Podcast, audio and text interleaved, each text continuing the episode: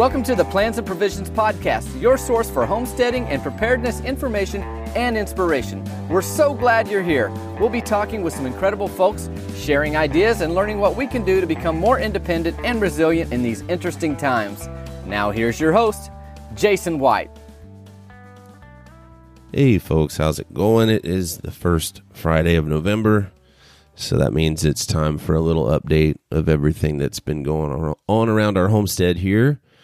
Uh, you may tell from my voice that I'm a little sick, have been for the last several days, so I'm a little froggy, so bear with me. Um, yeah, so it's been a it's been it's been quite an interesting month since I last did an update, and uh, some things have changed.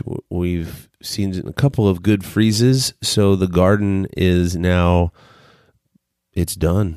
Um, I think we've got some potatoes out there growing, but everything else has been completely killed back.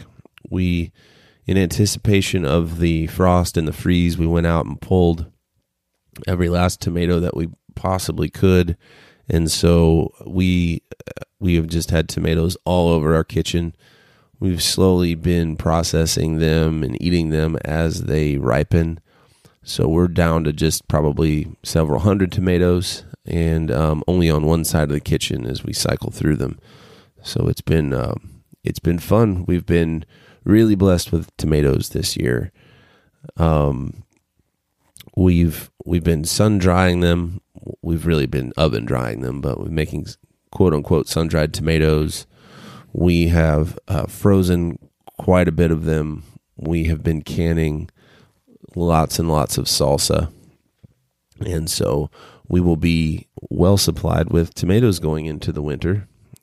But uh, yeah, gardening has been a, a, major component to these updates um, since the spring, and gardening is done. We we had some ambitions for some fall gardening and and and things like that, and it just never really materialized. We gave some attempts out there, but um, we didn't really get much much to take. And to be honest with you, I think we're just kind of glad that we got through our first gardening season here on the homestead. Had some successes, learned lots of great lessons. And we're we're we're grateful to have the break and we've got some great plans for the next season next year and I'll certainly keep you up to date on those as as we get closer to that. So, but we've got a little time. So gardening is is behind us.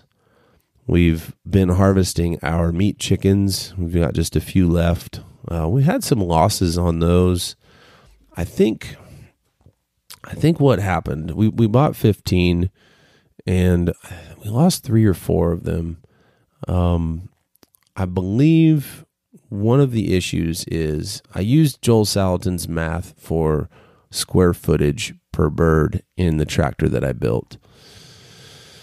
But I think, and I went to the higher end, so they have they have plenty of square foot per bird, but I think I I may have made the the width dimension a little short, so they were crowding in the cold. And so I had one or two of them just I think just got smothered in in the cold weather.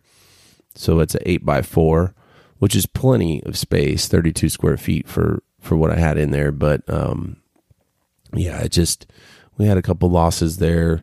Um, lost one that had water belly. Had a couple with water belly, which is I, I don't know how to pronounce it, but it's like ascites or ascites. Um, where basically it's it happens in older older hens that have just been around way too long, and it also happens in in these fast growing Cornish cross.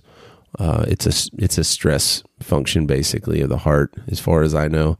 Um, not a disease. It's not, you know, it's not a, uh, it's not infectious. It's just a a bunch of like water pus kind of stuff that builds in their in their abdominal area and generates pressure on their organs and just causes distress. So it's something that happens with these fast growing birds. But we have been been harvesting those and that's been going really well and the kids have been pretty well indoctrinated into the process now as we've done it several times and uh, my oldest, who was pretty unhappy about the first run when we did roosters a month or two ago, uh, is now um, they're helping me helping me process. Um, not so much the killing, but um, once I've got the bird on the on the table and and and getting it processed, um, she's right there with me helping out. So uh, that's a really great development, and just happy to be sharing these values and skills and experiences with my kids so it's normal to them when they are uh, when they're older because i know for many of us who are newer to this lifestyle the the process of of of harvesting our own animals is is one of the hardest and it's just uh, it's it's one of those experiences and skills that has been pretty well bred out of most of us so I'm happy to be breeding that back into my stock. Um, yeah, we've we've got some some rabbit news. We did have our first litter earlier this week, and uh, our our second doe had five kits, and we lost all of them. So we were pretty unhappy about that. Um, as I ask around and look around, it's not uncommon for the first litter uh, to to fail in that regard. Um, you know, I'm basically taking the loss on this one because I don't know if I just had my math wrong or I just didn't know what I was doing.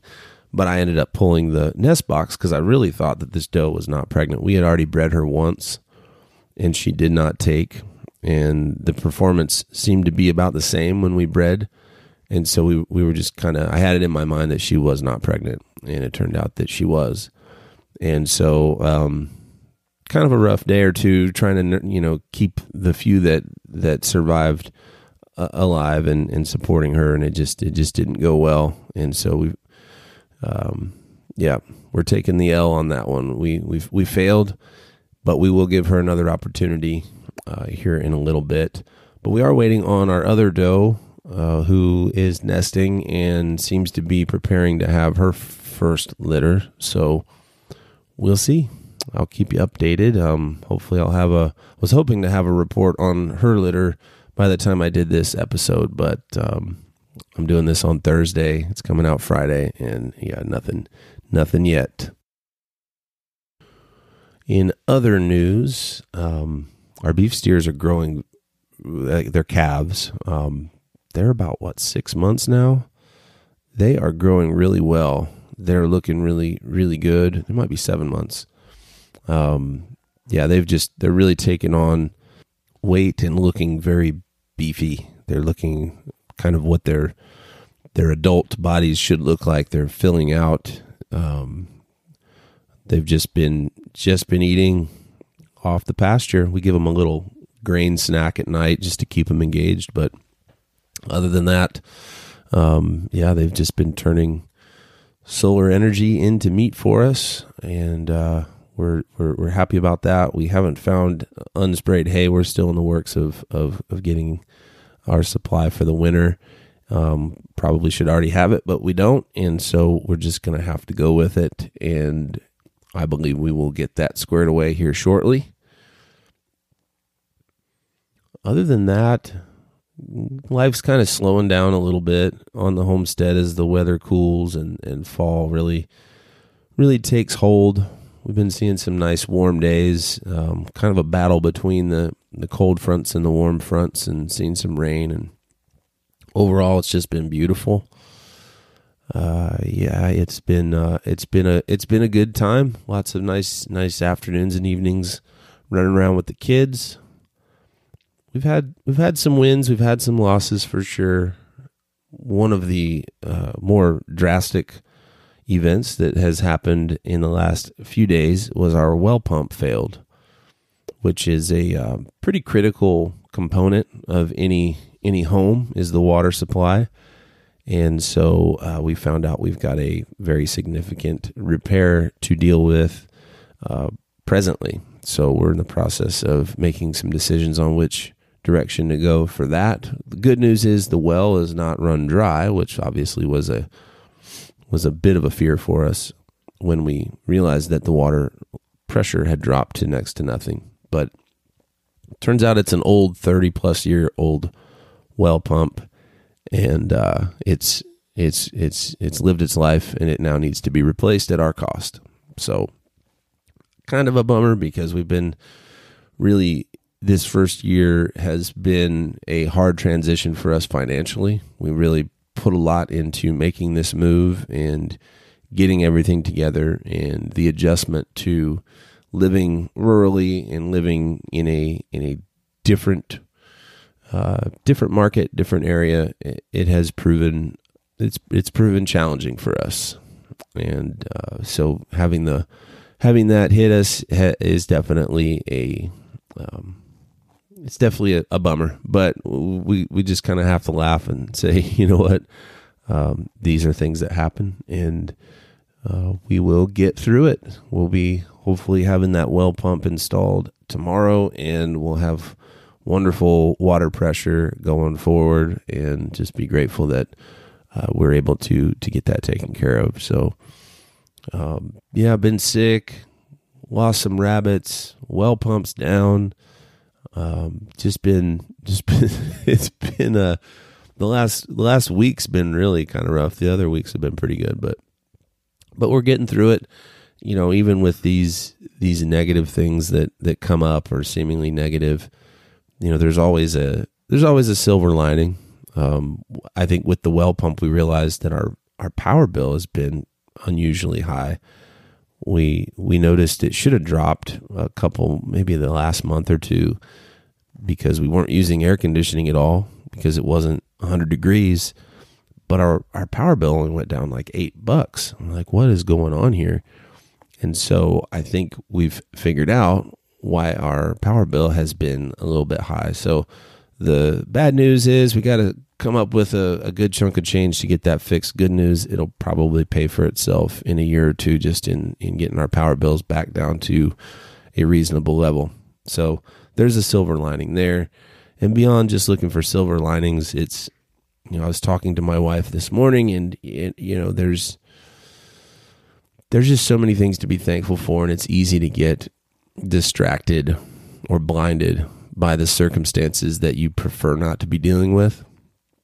And we've had our share of those circumstances, but we've chosen the circumstances of moving to this beautiful Ozark homestead and raising our children on this farm and and giving them the life that we we promised them and that we have always dreamed of. And so we've made some sacrifices to be able to live in these circumstances. And so as a result of that, we've got some circumstances that, you know, are not preferable, but we've got a great vision going forward. We've been talking a lot about the next couple of years and the next couple of uh, kind of phases as we develop different aspects of our homestead and finding ways to to monetize this property and, and find ways to to build value and start to generate multiple sources of revenue. And I'm excited to take you along on that journey as those develop. I will get into some of those details, probably more in detail down the road. And I plan to have some guests on in the next month or two to talk about monetizing the homestead and different ideas for folks because it is certainly, at least in our experience, one of the more important concerns with making this transition. Speaking of guests, I hope you've caught the the interviews that I've released over the last few weeks, over the last month. I've had some really great conversations with some local homesteaders and farmers here in the Ozarks region, and just some really, really, you know, they're they're not necessarily folks that uh, you're going to hear about or find their book on a shelf or see them on YouTube too much, but they are really doing this life, and they've got some amazing stories, and so um, definitely definitely enjoyed uh, those conversations, and, and I know I've picked up a lot as a new homesteader from talking to them. And I hope that you uh, that you do as well. I hope that you you're taking away some value from these conversations because that's why I'm doing it. So appreciate everybody who's been listening along and following along. For those of you who've been here from the beginning, and for those of you who have just started to join us, uh, it's it's great to have all of you here. and looking forward to more. I've got some great, great conversations coming up, uh, centered more around food over the next month or so, and some uh, some really great guests. So you're not going to want to miss those.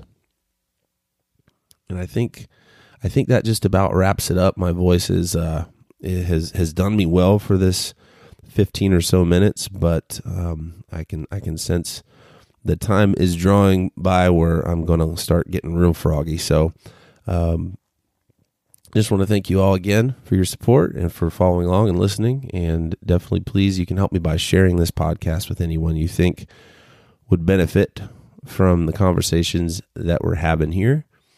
And uh, if you have any uh, suggestions for guests or topics or really anything, feel free to reach out. You can email me at jason at plansandprovisions.com. You can find me over on Instagram at plans and provisions. And that is it, folks. So thank you again. I look forward to seeing you next time. And until then, uh, this is Jason signing off, reminding you to do something today to improve your tomorrow. Thank you for listening to the Plans and Provisions podcast. If you would like to stay up to date with everything happening around the homestead, head on over to the website at plansandprovisions.com.